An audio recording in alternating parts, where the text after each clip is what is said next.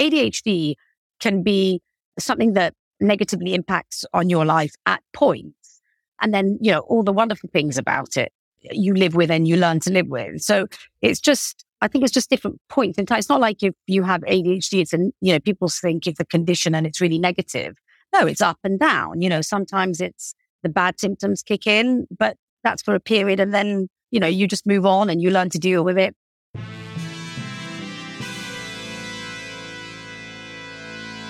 Thomas Edison, Richard Branson, John F. Kennedy, Mozart, Michael Jordan, Will Smith. That sounds like a list of highly successful titans in a variety of vocations. Why is it that we rarely hear that they have or had ADHD? And you know what we hear even less about? Serena Williams, Emma Watson, Mel Robbins, Whoopi Goldberg, Agatha Christie, Erin Brockovich, Cher. Yeah, the successful women navigating ADHD. And that's exactly why I started this podcast, ADHD for Smartass Women. I'm your host, Tracy Otsuka. I'm a lawyer, not a doctor, a lifelong student, now a coach. I'm also the creator of Your ADHD Brain is A OK, a system that helps people like you figure out what they should do with their life. And we're here today to talk ADHD your strengths, your symptoms, your workarounds, and how you proudly stand out instead of trying to fit in. I credit my ADHD for some of my greatest gifts. And you know what? I spy a happier life for you too. So without further ado, a shiny new episode is starting now.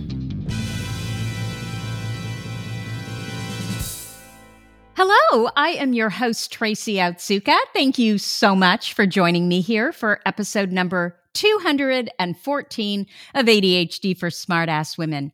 I hope that you'll subscribe to this podcast and our newsletter over at tracyotsuka.com. My purpose is always to show you who you are and then inspire you to be it. And in the thousands of ADHD women that I've had the privilege of meeting, I've never met a one that wasn't truly brilliant at something, not one.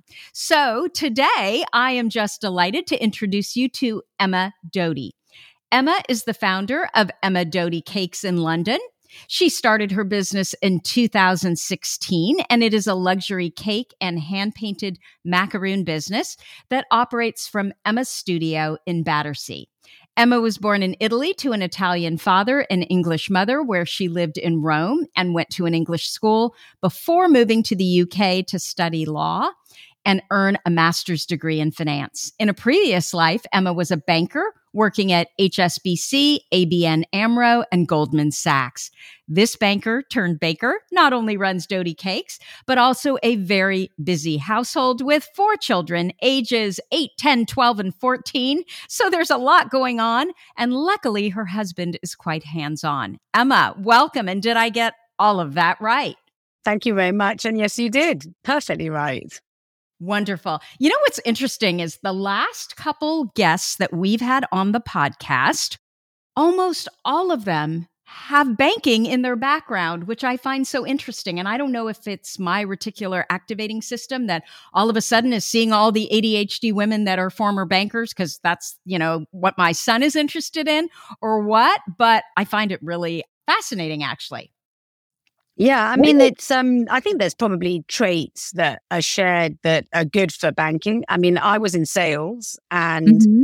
everybody be like, "Oh, you know, you do. It's just you do it so well. It's great." And it, for me, it was just, well, you're paying me to do basically who I am. I'm just myself, and I obviously, you know, was interested in it because in finance, um, things change all the time. It's a news driven, the stock market is news driven. So, you know, the stock market goes up, goes down, it's news that feeds it. So it, it's always changing and it's current. And that for me is exciting. I enjoyed it because it was not repetitive and repetition for me is, is like my, my worst nightmare. And basically, I think now I know a bit more about ADHD. It's maybe my ability to sort of read people and read you know, situations well, which helped with the sales thing. I mean, you know, people say I could sell ice to Eskimos if I gave it a shot. so, did you like the people that you worked with? Were they like you, do you think? Some places I like more than others. Um, some people I like more than others, but I like the excitement of it. It was always buzzing, and everybody around me used to feed off the buzz. And that mm. was just great. I mean, I made great friends, uh, and I really enjoyed it. Um, my husband still is a banker, actually. He's a banker, and uh, he says things are very different nowadays compared to when I was in banking. But I, I, I've got to say, I loved it. I really, really thrived and really, really enjoyed it. So, did you miss it when you left? And and I'm jumping ahead now. I'm not That's going according to my normal questions, but I'm just curious. Um, do I miss it? Um, yes, but I'm a very different person now to the person mm-hmm. I was then. I guess you know. Um, with both of us being bankers, we couldn't both do 13 hour days and have a family. And I really wanted to mm-hmm. have a family. I'm Italian. Family's so important. So we then decided that I would stay home. And to be honest with you, you know, obviously, like everything, you know, uh, go for overdrive. Um, let's have four children. All right, let's go for it, you know. And then, you know, laundry is boring. Housework is boring. I'm so envious. I only have two children and I wanted at least three. But my husband saw, you know, the writing on the wall, and it is so expensive in the United States to educate children here. And because we didn't have great schools, they were in private schools. And, you know, then of course yeah. they chose the most expensive colleges. But I would have had three, four, five kids. I, what I miss the most now that they're both, you know, at school or eh, working and out of, you know, our home, I miss the chaos, which is, why I had to get a second dog. You know, my husband's like, it's so great, just one dog. It's so easy. Why do we need a second dog? I miss the chaos. I miss the noise. So and easy is boring. Easy yeah. is boring, isn't it? So Absolutely. why? I was bored. Exactly. Okay. So Emma, Let's talk about your ADHD diagnoses, if that's okay. That's where we typically always start. I went not according to plan today, but hey. So I would love to know, and I know our audience would love to know, what were the circumstances around your diagnoses? Uh, it was really, really weird, actually. I um, I happened one evening to be driving down to the coast um, where we've got a place, and my husband had gone ahead with the children. So I was in the car driving along, and I caught up with a friend of mine, not a really close friend, but a friend, and she started telling me about her diagnosis. And the drive's a couple of hours. So we chatted loads all the way down, da da da. And the more she said, the more I said, but isn't everybody like that? Isn't that what mm-hmm. everybody does? And she didn't know me well enough to know that the things she were, was saying were resounding with me so much. And I got, I eventually got to our place down there and I, and I said to my husband, I said, I need to find out more about this because I can't, you know, she's just said stuff that she would never have known about me, characteristics and things. And it's just freaking me out now. And I'm the kind of person that once, you know, somebody plants a seed, that's it. You know, I've got to find everything out I can about it. So I then started doing some research. Your podcasts were amazing and really a great help. I did a little, um, I did a little test online.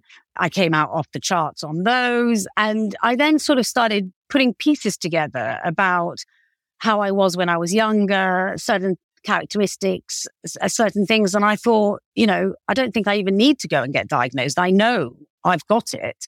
And I just thought I need to go and see somebody just to confirm it because I'm that's just the type of person that I am. Now that I've gone down this rabbit hole and you know spent three months looking into it, I now need to go and find out properly.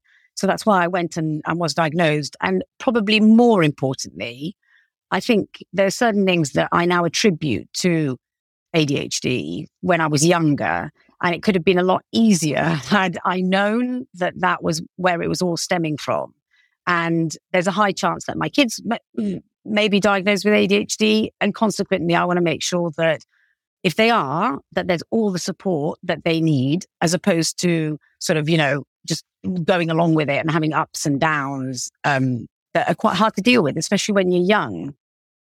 So, your story is a little different than most women's stories with kids. Normally, we get diagnosed because our kids are diagnosed first, versus you, you seem to be the one that went first or is going first.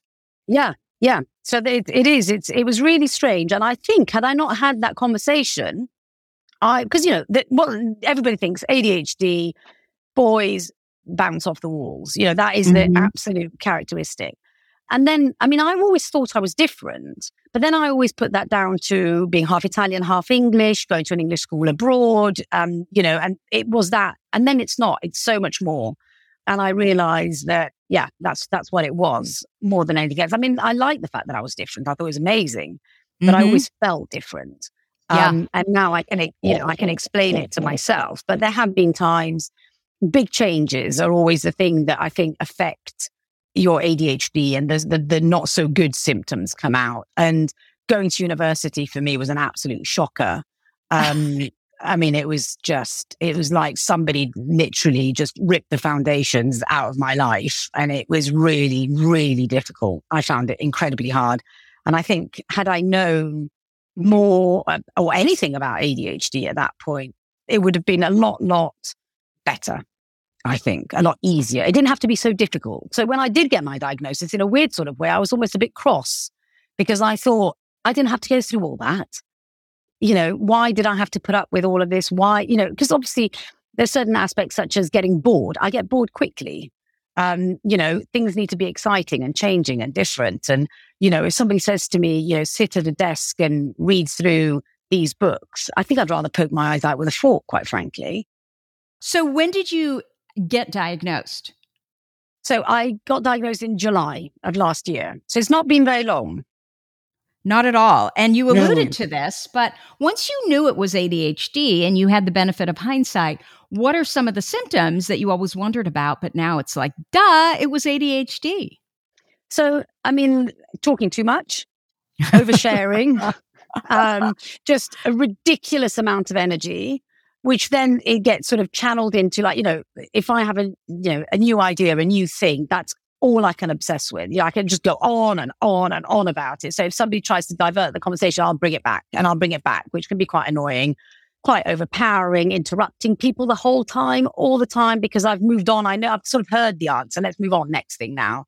Otherwise I get bored. So all these things that I thought was like, oh God, I'm just a bit rude or whatever, or just looking for that next bit of excitement. Um, that was the, you know, that there was that. And then the negative things, such as the anxiety, um, the total, what, well, I now know has a term, the imposter syndrome, the fear of, you know, not being liked or looking stupid, all these sort of aspects, um, which, you know, and then the worst thing is people saying, oh, but we've all got that. You know, yeah. we're all a bit like that. I'm just like, right, right, all right. You know, don't need to um, go there. But yeah, so those, yeah, I mean, I'm like super ADHD all over, basically. My husband thinks it's hilarious. Did you struggle in school or was school easy for you? School was easy. I did well at school. Okay. So there was never a problem there. But what about socially in school? Um, no, I mean, I, because I was so loud and chatty and confident and everything, then, you know, it, I was always, you know, in the fun group. But I remember as I got older into the sort of um, teenage years, I found it a lot harder. And why trickier. was that?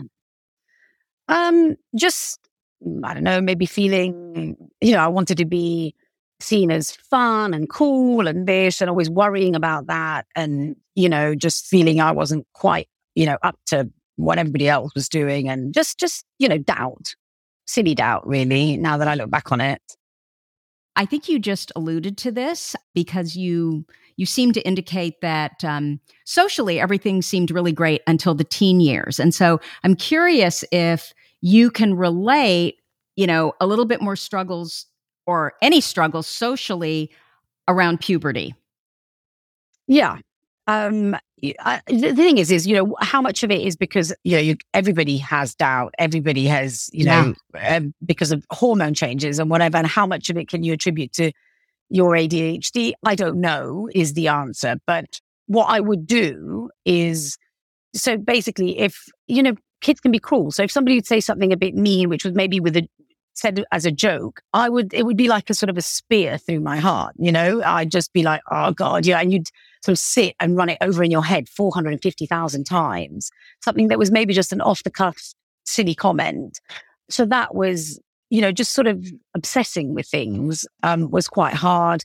But then you learn to hide all of this. You know, you you you don't show it, do you? So you just show the confident side. You show the fact that mm-hmm. you, you know, are socially fun and you know you, you you tell jokes and you've got a big character and everything like that. And all the other things you just sort of hide them from everybody.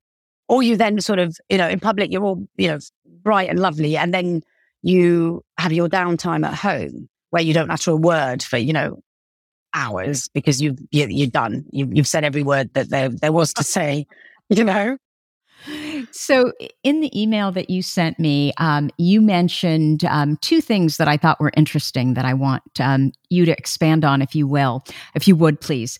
Um, you said that you can shut yourself out of all social situations and ghost people. Yeah. What does that mean? What do you mean by that? So, if you, for example, um, I hate confrontation. I can't deal with it at all. So, if I have a falling out with somebody, my natural thing is to ignore them completely. And mm. then in time, I tend to forget why we've argued or whatever's happened. And then we just move on and it's fine. So I have the, uh, if a person isn't there, I have this incredible ability to, to sort of forget about them. It's really terrible, but it is, it is true. So awful. And then I, and the worst thing about it is that I actually forget why we've argued.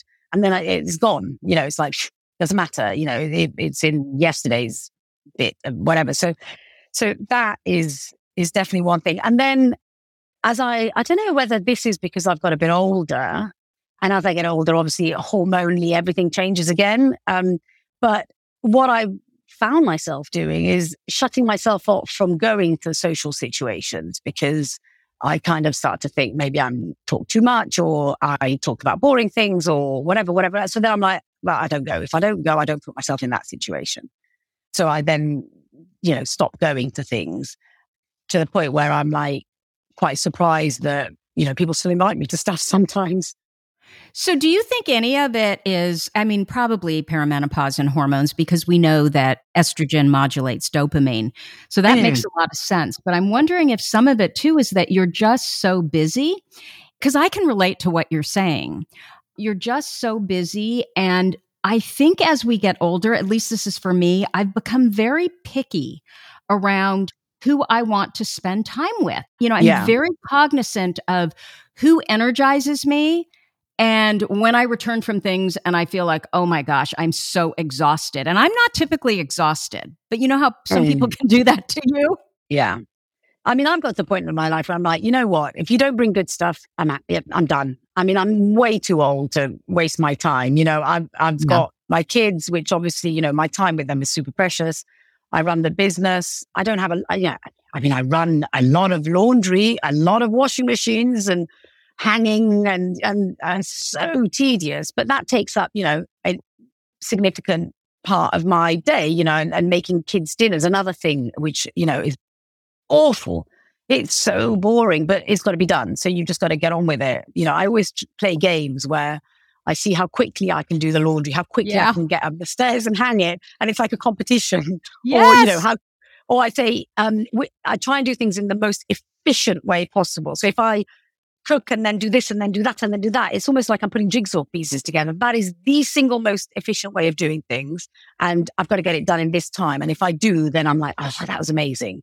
So it has to be a competition. Otherwise, I literally can't. I, I start doing other things and getting distracted and things. I can so relate to what you're saying. And I'm wondering also, as you're speaking, I'm thinking, I think part of my issues on the social end and being very selective about because before I was literally, I think my, in the Myers Briggs, I think my extroversion score was like a 56, which is so mm-hmm. far off the charts. It's insane.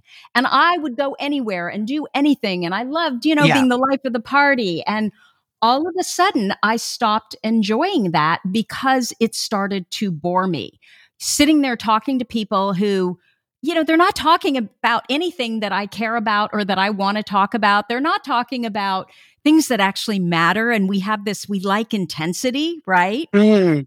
And I love being with my family so much that they're the standard that I measure everything against. And so if I don't have at least as much fun as being with my, you know, yeah. my husband or my kids, then I don't want to go. And I'm curious if you feel that way too.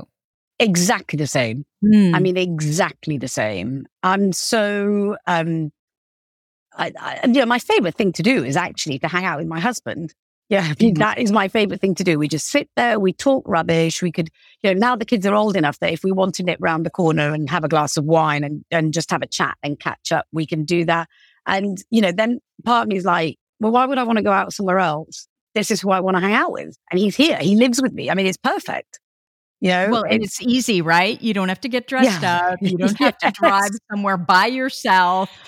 But I worry yeah. about that, Emma, because I worry about, okay, my kids are older than yours. I have a 20 year old and a 24 year old, and they're on the East Coast. I'm on the West Coast. And I think about, oh my gosh, if something happens to my husband or my mm-hmm. kids end up living on the East Coast permanently, you know, I'm in my mind, I'm like, you need to make more of an effort because what I will say is often when I get there, I actually fun. enjoy myself, right? You yeah. find someone who you're able to connect with and you you're, you're really glad you went.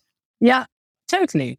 And the, the thing is, is getting yourself out there and and making sure that you do. But I'm terrible at it. I've got to be honest with you. What it is, I think, actually, is that I, you know, I get up in the morning, you know, the alarm goes off at half six. I'm up, I'm getting the kids up, breakfast. Then I have to switch my brain into work mode and I have to go to work. I then do a full day of work. I then have to switch back into supermum, or I like to believe supermum. But uh, to be honest with you, I think I'm so far away from supermum. It's ridiculous. but I try my best. You know, it's my goal. Um, and I go and pick them up and then I've got to see how they are. And, you know, how was your exam? How was your this? Is, you know, is your friends being mean to you? you know, all these things. Then I've got to cook this boring old meal every evening. And by the end of it, and I've done, you know, the washing, the laundry, the da, da, da, yeah. I'm done. Yeah. There's nothing left other than a great big glass of wine or a run. It's got to be one or the other. You know, somebody's somebody's got to give me that hit. So I either go for a run or I have a glass of wine. And that's it. I'm done. So the idea, as you say, getting dressed up, getting ready and going somewhere just seems like such a monumental task that I just think, oh God, I don't know if I can do that. Yeah. I, I but you're right. When I do, I think I've got to do. And I don't know whether you have this, but when I come back from holiday, I come back with like the best intentions. I mean, I'm going to make sure I go to the book clubs. I'm going to go to all the school things. I'm going to do this. I'm going to do that. Give it a week. I'm back to no, no, I'm a hermit, you know, back to, you know, I've gone into hibernation. Sorry. You know, it's terrible, terrible. You're and so, you know you're so doing funny. it. So I was in Nashville last week and literally while I was in Nashville, Uh, you know, it's the beginning of the year, but I, I was still not back into, I was still in holiday mode, right? Yeah. Yeah. And so this week was supposed to be all about, so my, my word for the year is insider because my word for the year last year was outsider while I was, you know, working on that first draft of my book.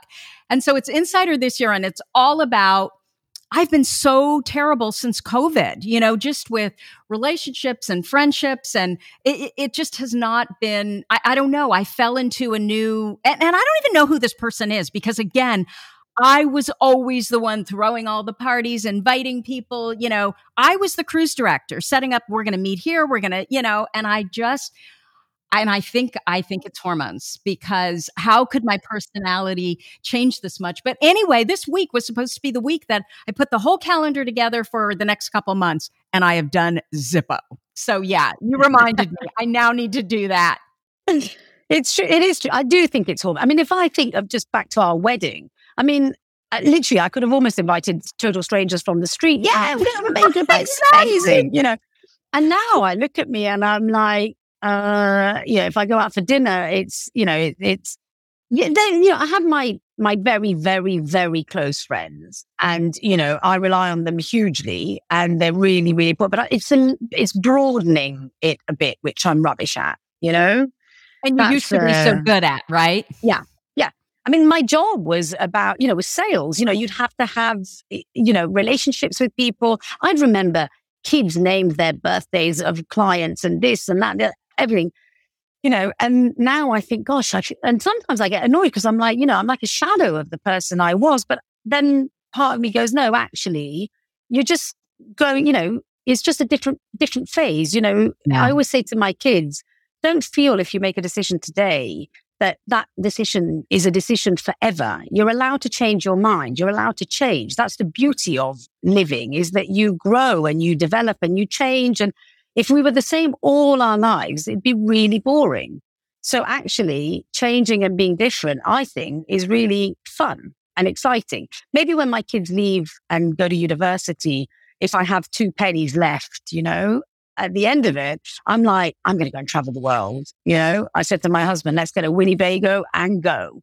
You know, and yeah, you know, then you don't have to go back. You know, the, with a Winnebago, you just keep on driving. You know, you don't have to go well, back to. So, I wonder if for us, it is more the thought of being how we used to be, right? That socially everything was so easy versus now we are different. We have changed, but we still harken back to, oh, but, right? We want to keep it all. Yeah, um, I guess it's also you want to be young again. You know, it's time's passing really bloody quickly. And, yeah, you know, all all of that, and then you know, I think the the one thing I look back sometimes, I think, where's the confidence gone? You know, I mean, it was like a like a steamroller. You know, where's that confidence gone? Now there's a lot more doubt that creeps in, a lot, lot ah. more doubt. And again, I think that must be hormones. maybe because I'm slightly, yeah, but I think it's hormones. Yeah. Because we should have more confidence, don't you think? Well, yeah, exactly. I, I mean, we I have forget about experiences, right? Yeah. Yeah. And yet I, you know, and I think maybe that was part of the reason for going for the diagnosis because there was a part of me that was like something was, you know, and, and, you know, we know that ADHD can be a, part, something that negatively impacts on your life at points. And then, you know, all the wonderful things about it you live with and you learn to live with. So it's just, I think it's just different points in time. It's not like if you have ADHD, it's, an, you know, people think it's a condition and it's really negative. No, it's up and down. You know, sometimes it's the bad symptoms kick in, but that's for a period and then you know, you just move on and you learn to deal with it and, and whatever. So I do think hormone changes play a huge role in how they, you're affected by your symptoms. Well, and Emma, I suspect that if I were to ask anybody about Emma, the first thing out of their mouth would be, oh my gosh, she's so confident, because that's how you come across, correct? So it's, it's just like our little niggling heads, right? That just, and, and I think it's because of the hyperactivity, which I believe we all have. I don't know why there's inattentive versus hyperactive versus combined type because there's always hyperactivity of the brain, right? We're always thinking it's all those thoughts. And oh my God. I it's like that sometimes you just older, want to switch it off. Yeah, that there's there's more thoughts because oh I didn't have these many thoughts before so um, the one thing though that you did say to me um, in the email which i loved was you talked about your adhd being your extra gear and i love that analogy can you expand on that well it's just like um as i said you know at the beginning i always knew i was a little bit different you know and the activity in my head, which is non-stop, which is exhausting, but is also my sort of secret weapon, isn't it? That's the thing that makes mm-hmm. me different. It's the excitement. It's the, it's the constant, you know, idea generation. Um, and it is therefore, I see it as my extra gear. Can come with some negatives sometimes, but actually that's what makes you fun, makes you the heart and soul of the party, makes you an entrepreneur. You know, it's one the idea. I mean, it's one idea after another after another. And actually, I sometimes say, you know, I am my own worst enemy because the ideas just keep on coming and I exhaust myself because of them. So going for a run actually is a great thing because I actually find that it helps me get my ideas in line. so it's ah. like stop the chaos, get the, you know, go for a run. And that's normally when I get my best ideas. They make sense. They still have a beginning and an end as opposed to all jumbled up together and just blah, blah, blah, flying off all cylinders.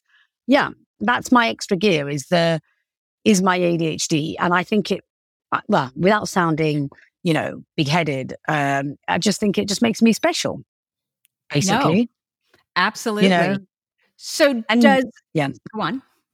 I was just going to say, actually, funny enough, um, this whole thing, I think my entire family, which is why um, I probably was never diagnosed as a child, is I think my whole family probably has, to a greater or lesser degree, ADHD. Yeah. Certainly my mother, for sure. So it was normal. It was just totally. how you were. Yeah. yeah, how we were as a family, but we were, you know, fairly different. And, um, you know, my dad was like one idea after another after another, and, you know, you couldn't stop him. And I see things about my mum, like my mum would have her burnouts when she'd come home from work and she'd be so exhausted, there was nothing left in the tank. And I understand that now. I look at it and I'm like, yeah, I think, I think you know, she's not diagnosed. I don't know. Uh, who am I? Yeah, I'm not qualified, but I remember things of my youth and her. And I think, yeah, that's, I think what it was. So how hmm. can you identify in somebody if you don't know about it kind of thing? Yeah. If you think that isn't everybody like this? Precisely. Because everybody you know, you know, personally is. Yeah, and I probably I would say that probably most of the people I choose to hang out with have got it as well, quite frankly. Yeah. Just because it's more fun. Does medication work for you? Have you tried it? I have. Yeah. I have. And I was really reticent and I umdenard and umdenard. I'm not one to take medication full stop unless I've got a mm-hmm. hangover and then, you know, ibuprofen, please. But, you know, that's kind of the maximum. Yeah. So I was really, I was really mixed about it. And in the end, I thought, you know, the reason why I decided to take it was because I thought if my children develop symptoms and show symptoms, I don't want them to take anything I haven't tried before. Uh-huh. So that was the actual reason why I decided I would. And it was amazing. In what way? It was quiet. Oh. If that you mean your sense. thoughts? Your thoughts just stopped? But they didn't stop, but they was yeah, they was just quiet. It's mm. funny because my husband said You've been looking out that window, not said a word. I was like, I it's really amazing. It's so quiet. It's so nice. I was like this. And then I remember thinking, gosh, is this how normal people are? You know, is this, is this how they are? Is this how their life normally is? I was like, bloody hell, their lives are so easy in comparison. They don't have that noise, that constant noise that goes mm. on and on and on and on. And, uh, so yeah, so that was that. And I'm mixed about it. Like, I don't, I feel like it does help you focus.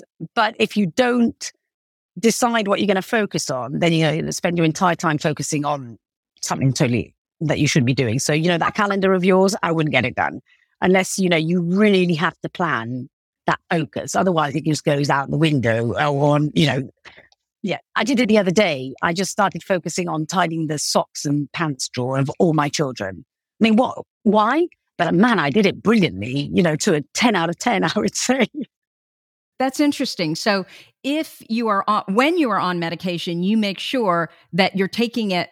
It sounds like you don't take it all the time. You take it. No, no, I do, I do, I do, I do. It's just that I've realized, uh, well, mm. before I do that naturally. So, you know, I know I'd have to prepare, I don't know, for something, and I will tidy up the pants drawers, hang out the laundry, decide that, that something that, you know, something that really is insignificant suddenly needs doing is really important or whatever. So I'm aware of that now. I'm aware mm. that that's what I do. So what I, what I, now that I have the medication, which does also help me focus on a single thing, I try to make sure that that single thing isn't my usual behavior, which is, oh my goodness, the bed linen all needs changing. You know, or I need to, you know, the sale is on at somewhere. I need to go and see what's at the sale. When in fact, what I really need to do is make some cakes, get some icing done, get prepared, you know, or whatever it is that I need to do. So it's just trying to be a bit more focused. Which in my planning, kind of like, I mean, that's how our ADHD brains work anyway, right? I mean, if we if we don't have intention behind what we want to get done, I mean, I'm looking at everything. I'm procrastinating. I'm out there gardening. I'm like, I don't even know what. I'm like, how did I end up out here? You know? Yeah, yeah, it's it's amazing. It, yeah, it is. But what it does do is it all the things that have become worse, I think, with hormone changes, they they've gone away quite a lot. Oh, so the anxiety is gone. That sort of angst um, that you get in your pit of your stomach. I don't know how. That's the only way. Just weird angst that just sits in your stomach. That definitely has gone. Yeah, just the bad bits go. Well, that sounds like medication is very successful for you, and I'm jealous. Well, yeah, I don't know. I mean, I don't know how long. I, it might be a phase. I'll decide I don't want to take it next week. Who knows? You know. But mm. at the moment, I find it is helpful. Yes, it has been. So, Emma, I'm hearing clicking. Are you hearing that? It kind of sounds like you're doing this. Oh, sorry, I'm fiddling with an elastic band. Oh, that's what it is. Okay, yeah, stop yeah, doing yeah. that, Emma. sorry, sorry, sorry. Sorry, I'm fid- I'm fidgeting. oh, of course you are. So yeah. women always ask me, should I get diagnosed? You know, and they'll say, I mean, you know, I'm no longer in school. I don't need any kinds of accommodations. Don't need it for work. You were just diagnosed. Why did you decide to do it? And are you glad you did it? So I'm going to reverse it. Yes, I'm very glad I did it. And the reason why I did it was because once I fixate on something, I can't stop until I find, you know, until I get to the bottom of it. So I needed to stop obsessing. I needed to find out for me. I wanted to know if I had it, then I knew that there, there is a high chance that my children, one, two, who knows, whatever, may have it. So I wanted to be able to be supportive and helpful to them if that didn't happen so that they had everything in place should they feel whatever. Um, and I'm glad I got it because actually, I think I'm a little bit kinder to myself as a result. Um, explain that, what you mean by that. So, like, you know, the timekeeping, the over talking, oversharing, the intensity of how I am and everything like that. And I now go, that's all right. That's who I am. It's no problem. You don't have to sort of think when you get home, oh my goodness, did I talk too much? Did I do this? Did I do that? Did I do the other? The, you know, like, doesn't matter. I am who I am. If they don't like you, doesn't matter. They don't need to be your friend. It's okay. Yeah. So I'm just a mm. bit kinder to, to the person that I am now that I understand certain things about me that maybe might be slightly irritating or bothersome to others. Okay, Emma, let's shut down and I I'm going to have you come back cuz I'm still hearing that clicking and I don't think it's you. I think it just might be something going on in our Oh wait, I just heard it again. Um, that's my ears. Your that's ears? my touching my um the, the things in my ears. Touch your touch your ears. Nope, I'm not hearing it. Is it gone? Yeah, now I'm not hearing it at all. So I don't know what it is. I'm not going to okay. move. Let, okay, poor thing. I'm not going to um, Okay, so tell me about Emma Doty cakes. I mean, you have four kids and clearly not enough to do. So what? You decided to start a business making cakes and macarons? Like, how did all that come about? Um, so it was number four. There aren't many people that have four children. So it was a little bit lonely and a little bit boring. And, you know, it's all lovely. You know, you meet your first time mums and what color was his poo? And it's like, oh God, I can't do black poo, yellow poo, green. Enough. I'm done with that. um, so my neighbor, my very, very, very good friend neighbor that is um yeah she's brilliant but she goes oh, i'm going so to do lucky so you have yeah. a neighbor who you're really close to yeah i dream of I think, that i think she's got adhd as well that's, oh that's i dream of yeah. that and she's she's wonderful. You know, whenever there was a crisis, she always says things like, "Right, we're going to solve this. Don't worry," which is she's just brilliant.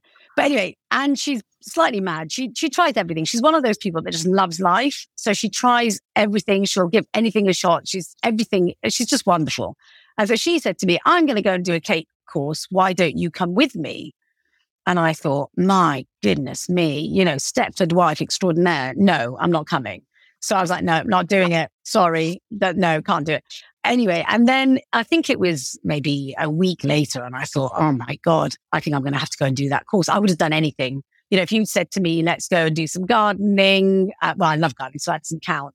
Um, so it's something that you'd, you'd hate, whatever. I'd be like, yeah, I'm going to do that just because I'm about to shoot myself. And so we'd go, we'd go on the bus and we'd go, you know, 10 minutes down the road to this place and we learned how to make cakes. And it was, it wasn't actually the baking, it was just cake decorating. You know, the sort of sugar things that you can make, like a teddy bear and this sort of stuff and everything. We made fondant things, which I don't do at all, actually. And, you know, it was just fun. It was fun because I was Emma. I wasn't somebody's mum, which obviously, you know, with four kids, you're always so and so's mum. And we just spent time. Uh, I didn't really, I, I, spoke to everybody that was there, but we didn't know anything about each other. We were there just purely to make cakes. And that was fun. Great. Or at least the little things that go on cakes. Yeah. And then when I got home, I thought I'll start baking this, that, and the other, made cupcakes. People said they looked pretty. I then was like all about learning how to ice them. And it kind of just sort of, I don't know, it just sort of snowballed from there. Um, and then it just grew and grew and grew. And then next thing I'm like, yeah, I've turned it into a business and I wait, how it. did you get into the macaroons? So because I, I, because the, the, I love them and I would buy them and I was like, okay, I, I can't afford, it's, it, you know, it's almost more expensive than cigarettes. I was like, no, nah, can't, gotta, gotta make my own. But also because they are notoriously difficult to make because they're, you know, there's always a little element. You know, if you say to somebody, why didn't my macaron turn out, they'll say, well, maybe your oven's too hot, or maybe your oven's too cold, or maybe the room temperature was too hot or too cold, or it was raining, or it was shining, or it was this, or uh, there's always something, but there's always the reverse to it. Nobody quite knows. They're just difficult to make, basically. So I love a challenge. So I was like, yeah, right, that's where I'm going. Difficult to make. I also thought it would be a nice niche because I thought there are a lot of cake makers. What can I do that, you know, is a real niche? And I thought, right, I'll do that. And then I can make them pretty. I can paint them. And I really enjoy doing the painting side of it and coming up with designs and, things like that. So I could get the creative side in there. And obviously then there's the business side in there. And that's how it all kind of started really. And it has grown and grown from there. But it's hard to balance family and work. Oh, I bet. Um, yeah. You have to go on Emma's Instagram though and look at the photos. So the reason mm. Emma is here is she sent me this lovely email just thanking me for the podcast and telling me, you know, the difference it had made in her life. And so I went to her Instagram and I loved her aesthetic so much. Everything is so beautiful. And I thought, I want to meet her. And I figured if I want to meet her, you probably want to meet her too. So that's how all of this came about. But I, like you, have such an appreciation for pretty things and you just, you just have it in spades. Oh, thank you. I don't even know how you do what you do because you are literally painting on these macaroons. Yeah, I mean they're tiny. So the yeah, the I've got the world's tiniest. If you imagine, um, I don't know, liquid eyeliner. You know how small the brushes on yeah. that. So even thinner than that, some of them, and you just paint them. You just paint everything small. I quite like it in a weird sort of way. You know, there's not big stuff everywhere. It's not too messy. Um, mm. and I, yeah, it's, it's, it's nice. And you can, you know, you can do whatever, you, you can paint whatever you want on them. You know, I just suddenly see something I like and I just get my sketchbook out, do little test trials and that, yeah, that'll do. That's the next one. And I, and I have to keep on coming up with new ideas because if I just sell the same thing over and over, then it just becomes boring. So I'm constantly coming up with new collections with different, I mean, I like the floral stuff, obviously. Uh, but then I get, you know, companies that um, ask me to replicate, like I, I, had to replicate a wallpaper onto onto them. Oh my um, gosh. Or, or, not a wallpaper, I mean, a detail of the wallpaper. Ah. And that's always a real challenge. It's normally interior designers that come and say, I want my design. I want you to paint it on there. And it's quite fun actually, because it, it's always hard. But then once I've got it, it just always looks really cool. It's nice. It really is. So uh, it's, it's fun. And it, it, it means that, and I use a different name. So Emma Doty is my maiden name. So that's ah. my name at work. And that's always been my work name. So then nobody has to know about my other life and who I am in my other life. It's a different name and the two don't go together. And it's great. And I love that separation. Hmm. So did you figure out the macaroon formula? Can you make them regardless of what's going on outside no. or no, no? no, no, no. Really? I mean, well, I can, I would say that 95% of the time it's absolutely fine. But then sometimes it's just like, nah, not, it's not going to work today. And I've just got to pack up and say, right, we're going to just give it another go tomorrow. Sometimes so they just does, don't work. What does that mean when you say it's not going to work out? Like, would I look at the macaroon and I'd say, oh my gosh, it looks beautiful. And it's just your, you know, eye that. No, it's because it doesn't taste right. Oh, really? yeah, it's got to be like a little bit crispy on the outside and a little bit gooey on the inside. Yeah. And if it isn't like that, sometimes they can be too crisp or they can be hollow or they can be wonky. Uh, nothing wonky leaves the studio. I mean, I'm such, uh, oh my goodness, I'm such a pain in the neck about it's got to be perfect. Yeah. So sometimes they just don't work. I think even the world's most well known macaron maker probably has bad days. It's just the way it is. Sometimes the egg whites, you know, sometimes it just, it's often the egg whites and the meringue, which is a bit mm. of a pain, or you've mixed mm-hmm. it wrong. But I can do, say I can do four batches, three will be perfectly fine, and one just suddenly decides, now I'm not working, sorry. Oh and my god, different. So that is the same batch. I mean, that's the same. You're you're the same the same conditions, same day. Yeah, that's crazy. I have never tried to make macaroons, but now I think I might have to. yeah, please do and let me know. Just for fun. Yeah, yeah, yeah. It's a, uh, it's a real pain. I, it, actually, funny enough, when I first started making it, the first batch I made turned out right. And I was like, I don't understand what all the fuss is about, honestly. And then it went wrong for six months. It was a nightmare. Oh, no. And then eventually I got there. But yeah, you've got to be patient. And that's a bit of a pain. You don't do all this yourself. You have help. Uh, no, no, I do. I do it all. I do it all. I have somebody that works for me but because mm-hmm. it's so niche and because it's high end, you know, it's like if you say, for example, some corporate event is going on and they book me, then I'm that, that's kind of, that's booked out. That's what I do kind of thing. I'm not sure how big I could go at the moment with my children and oh. my family come, has to come first. So you do all of the, I don't know what you call it, but painting basically on each one of them? So when I was looking on your website, you I guess you did an event for Rolex and you had yeah. their logo no, on there. that's different. That's printed. Ah, okay. Different. So they so give you what like the ones they give me yeah. So I have a you can print with an mm-hmm. edible mm-hmm. printer onto yes. your macarons. So for example, if you wanted flowers, I would hand paint them. But then say you were getting married or what or was your birthday or whatever, and you wanted the date, you know, it doesn't matter how you try. It's going to look fairly amateur if I paint it in a little paintbrush. So I have this edible printer and you can just print and trying to, you know, do it somebody's logo. I mean, can you imagine trying to do straight? No. I mean, no. no. So those go on in the printer because, yeah, Rolex isn't going to want a wonky logo. Yeah, they're going to want it to be dead straight. I was wondering, you know? How can they be so perfect? And I have actually used those edible like transfers on cakes, like for the kids' mm. birthday or cupcakes. Yeah. But I didn't realize, oh, you can do that on a macaroon too. Okay, that makes way more it's sense. It's slightly Emma. different. It's it's actually, if you imagine, it's not actually a sheet. It's actually directly onto the macaron directly. It's ink really? jetted on. Yeah, yeah, yeah. It's really clever machine. It's jetted on and it doesn't alter the flavor in any way. So if I was putting one of those sugar sheets on, It'd be, mm-hmm. you know, bit much. Well, so this is directly onto the shell. It's amazing. And was it actually. designed specifically for yeah. macarons? Really? Yeah. The first, uh, well, it's designed for cookies and macarons, but the first machines were made in the States. Huh. Because they're so delicate, right? A macaron like that meringue, yeah. that little crispy shell is so delicate. Yeah, but it's a, it's just sprayed almost with ink, if that makes sense, like an inkjet ah. thing.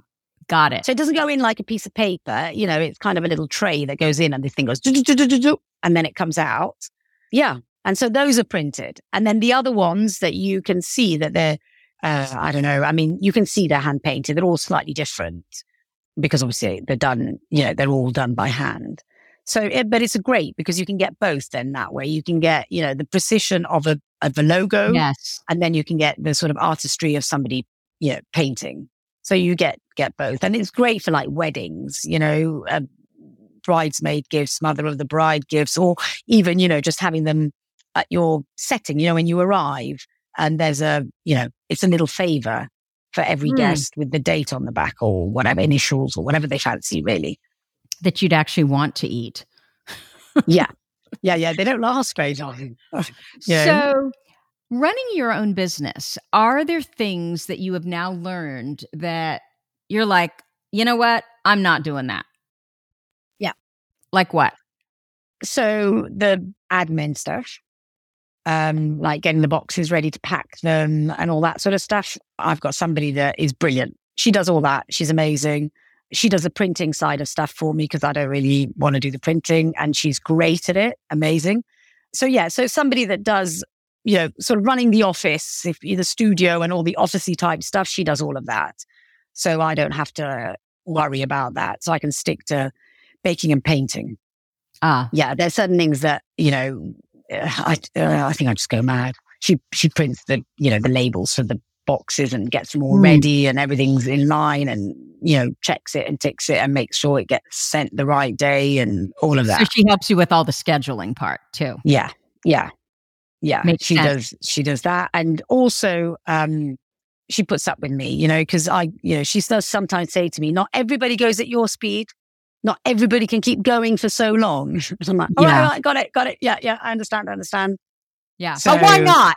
Yeah, yeah, exactly. Why not? My husband sometimes says, you need to stop. Enough. Because it's quiet time now. Go right then.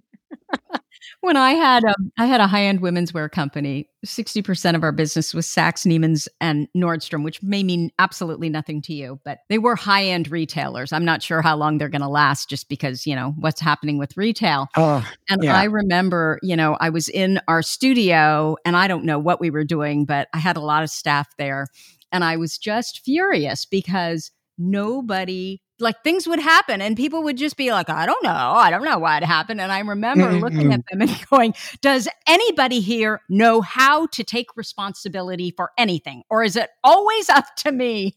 And yeah. after it's I said impatience. that, like, oh my gosh. That's like, you know, what you might say to your child and then, or your kids and then, or your husband and then feel bad about. Yeah, so, and, and I've had I've had a couple of situations where I've um, I remember, you know, really got, really lost it, you know, with, with people because I just like, no, that's just too stupid. You can't, you can't be that dumb. And it's really terrible because it's just not, it's just not very nice. But sometimes that just, that miss descends. Not often. I can count it on my fingers, but if it does, oh my God, don't come anywhere near me. Yeah. It's bad. So it's just trying to realize that, you know, not everybody one, not everybody finds it as interesting as I do. First and foremost, you know. Um, mm-hmm. So you've got to also find like baking friends, so you can talk about, you know, egg whites and what they do and don't do for you, and and things like that. So, yeah, it's just um, you know, making sure that you're a bit aware that you know sometimes the intensity is a bit too much for other people. Yeah, Absolutely. So, what do you think the key to living successfully with ADHD is? The key to successfully living with ADHD is loving it. Mm. Loving, I, I love being different. I think, as I said, you know, it's my extra gear, it's my magic power. Funny if I, I told somebody and they went, Oh, you've got a magic power. And I thought, Yes, I do. I do, you know, the ability to look at things in a completely different way, in a different angle, the ability to uh, hyper focus is great. You know, it is amazing. You know, what employer doesn't want somebody that obsesses about what they pay them to do? I mean, it's wonderful. So I think that the best thing to do is just love it. You know, embrace it. It's, it's who you are. You know, you can try and pretend you haven't, you haven't got ADHD or you can just, you know, take all the good things and try and you know, manage the ones that are bad when, as and when they come. Yeah. And just not focus on it so much. You know, the bad things. Everybody has things that they're not so good at. Whatever. Focus yeah. on the things you're really great at. And you know what else? Surround yourself with people that love you. Yeah. That is, you know, forget trying to, you know, know everybody, fit in with everybody. It's never going to happen. Just find your people and be with your people. And, you know, they love you even when you mess up, even when you're, you know, four hours late or whatever it is that you're going to do, you know, that's, or, you know, even if you say a thought comes in your head, it comes out, out of your mouth without you using a filter, which is, you know, regular occurrence. Um, things like that, you know. I love it. I love it. So, Emma, if people want to find out more about you, they want your macaroons, where can they go? Online. My website um, is, oh God, what is my website now? It's emmadodicakes.com. And then there's my Instagram, which is at emmadodicakes. And everything's there, basically. It's very visual. So it's great. You know, Instagram's great because it's very visual. Wonderful. And are you okay if they have a personal question? Something they related to on this podcast if they reach out to you? Yes, absolutely. And they should do that on Instagram? Yeah. Or just email me. There's a contact form on my on my website. Wonderful. Um, I've got to say, um, just sorry, just to pick up your podcasts are amazing. What you're doing is incredible. I've got to say, I found it so helpful, so useful. And I mean, I literally was, you know, listening to one after another after another and then going, yes, that makes sense. Now I understand that. Yes. And, and so thank you. Thank you very much indeed. Oh, Thank you so much. I, you know, obviously, well, not obviously, but you know, I talk about on the podcast. I I meet a lot of women that come in and are guests because of messages that they send me. So I know it's making a difference. But I don't really know why. so I just keep doing it. Obviously, it's the guests, right? Just knowing that there's someone that you well, can relate to. It's a mixture. It's a mixture because you cover so many things. Sometimes it's a guest, which is somebody like me that doesn't come from a medical background. Sometimes it's a guest with a medical background. Sometimes it's because you do a recap. I love it when you do your recaps and you split sometimes over the two episodes. You're like, well, I'm going to split it over two because there's too much to cover. So I'm going to do it over two. And, you know, just a recap and the fact that it's so easy because all through your, I, I don't know, for lack of a better word, ADHD journey, there are certain things that are more, or, or you know, certain aspects of, of ADHD that are stronger or weaker. And actually being able to go through your podcast and go, okay, that's about, you know, imposter syndrome, right? Okay. I want to find out more about that. Or um, medication. I listened to yours about medication. They were really helpful as I was deciding whether to try it or not. You know, it's this catalog. It's like an encyclopedia of ADHD. It's, and it's for women. I mean, it's amazing. Oh, well, thank you very much. I appreciate that, Emma. And I really appreciate you spending time with us here today. It was lovely. Thank you very much for having me. I hope I've been of some help or interest to somebody. And Absolutely. yeah, thank you very, very much for having me. Absolutely. The next time I'm in London, I'm going to look you up. Please do. I'd love okay. to meet you in person. Absolutely. So that's what I have for you for this week. Look, if you like this episode with Emma, let us know. Our goal is to change the conversation around ADHD, helping as many women as we possibly can learn how their ADHD brains work so that they too may discover their amazing strengths. As always, you're listening to ADHD for Smartass Women. Come join me at tracyotsuka.com. Thank you so much for listening, and I'll see you here next week. You've been listening to the ADHD for Smartass Women podcast. I'm your host, Tracy Otsuka, and we're available on iTunes, Stitcher, Spotify, and Google Podcasts. Not coincidentally, ADHD for Smartass Women, it's also the name of our free Facebook group. We're a totally smartass community of successful, ambitious women who share our ADHD wins, questions, and workarounds. Join us at tracyotsuka.com, where you can also find more information on our Your ADHD Brain is A-OK system. I spy a happier life for us, and I'll see you again next week.